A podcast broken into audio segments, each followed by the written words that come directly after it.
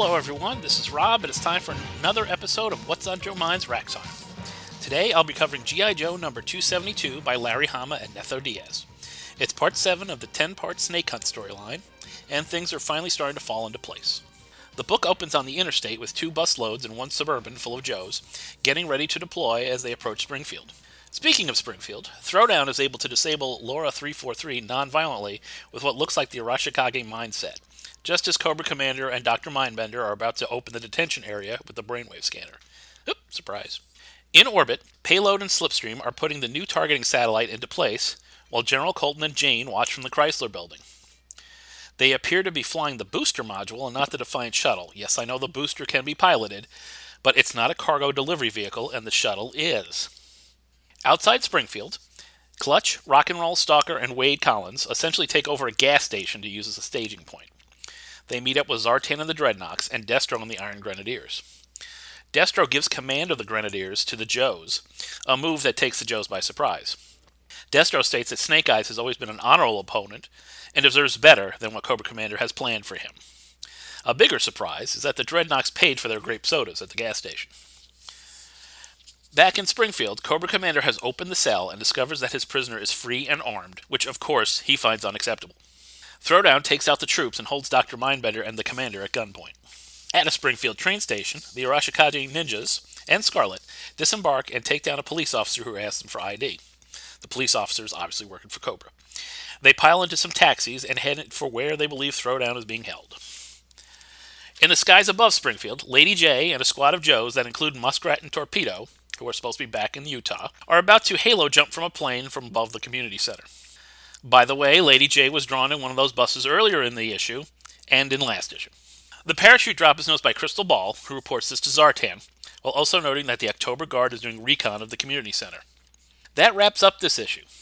It's not a bad issue and it moves the story forward, but my enjoyment of it is a bit marred by a number of glaring errors in this book. First, we've got Steeler and Backstop in the wrong vehicles. Last issue, these guys were shown talking, and Steeler said that Backstop will be driving the Mauler. In this issue, we check in with them, and Backstop says he's in the Mobat, and Steeler's in the Mauler. Lady Jaye is on a bus and in a plane.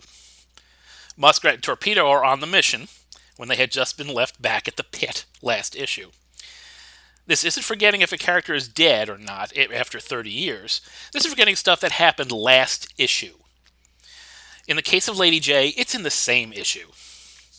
The artist has changed from last issue to this one, but he should have been given info on what to draw. This whole story has been plagued with these little mistakes. I don't want to nitpick, but every issue has had something.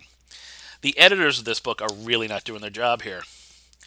I doubt telling the writer or art team that they need to go back and fix something would upset them. They're professionals. It shouldn't upset them. I doubt it would upset Larry Hama. He's used to strong editorial from his days at DC and Marvel. He's been an editor at DC and Marvel. I think the editors are really sabotaging this story.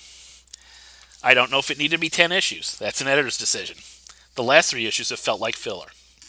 Plus, they aren't even proofreading. Do your job, people. Speaking of editors, sadly, the comics industry lost one of the great ones on June 11th. Denny O'Neil, one of the most influential writers and editors in comics history, died at the age of 81. Denny was best known for his work on Batman, taking the character away from the days of the camp of the TV show and into the Dark Knight detective that we know today.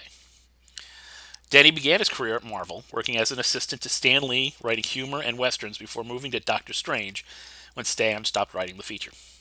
He moved to write for editor Dick Giordano at Charlton Comics and moved over to DC Comics in the late 60s when Giordano was hired there. O'Neil quickly became a favorite of editor Julie Schwartz, writing Justice League of America for a year, moving the team from an Earthbound headquarters and to a satellite in orbit. He also wrote many of the issues of the all new Wonder Woman, a period where the character was depowered and became an Emma Peel type adventurer.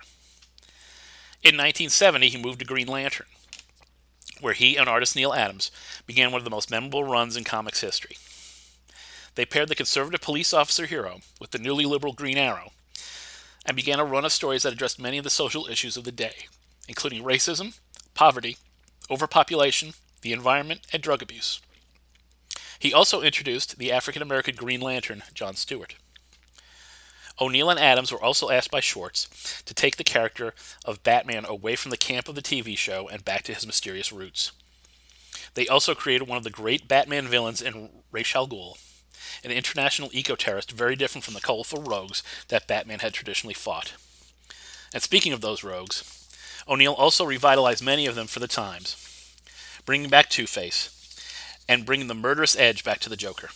Denny was also asked by Schwartz to modernize Superman, making him a television anchor and attempting to rein in his almost limitless powers. Denny would later move back to Marvel, becoming an editor and a writer.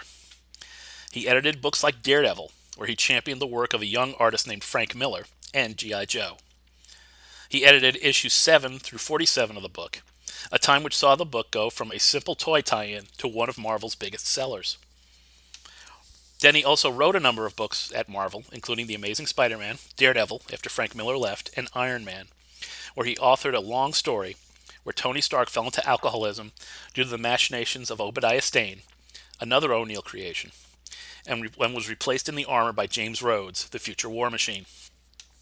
Denny returned to DC in 1986 to edit the Batman books and oversaw one of the most successful runs in the character's history. He brought in Frank Miller to do The Dark Knight and Batman Year One, two of the greatest Batman stories ever. He also oversaw landmark events like The Killing Joke, the death of the second Robin, the creation of the third Robin, Tim Drake, Nightfall, and No Man's Land. He also wrote the occasional Batman story for the anthology title Legends of the Dark Knight and had an acclaimed run on the question. Denny retired from editing in 2000. He would write the occasional story and novel and was chairman emeritus of the Hero Initiative, a charity that offered economic assistance to comic creators in need. Danny O'Neil was one of the greats. If you're not familiar with his work, I suggest looking it up. Many of his works are in print and available in trade paperbacks or digitally on Comixology. To honor his work, DC has made Green Lantern Green Arrow 76, the start of his run, available for free on Comixology. Check that one out and visit your local comic shop for more stories by a truly great storyteller. I would also like to recommend the latest episode of Kevin Smith's Fat Man Beyond podcast, number 286, a reposting of Kevin's interview with Denny. It's a long interview, but it's well worth your time. That's all for this week. Hopefully, I'll get to do an episode that doesn't end on a downer.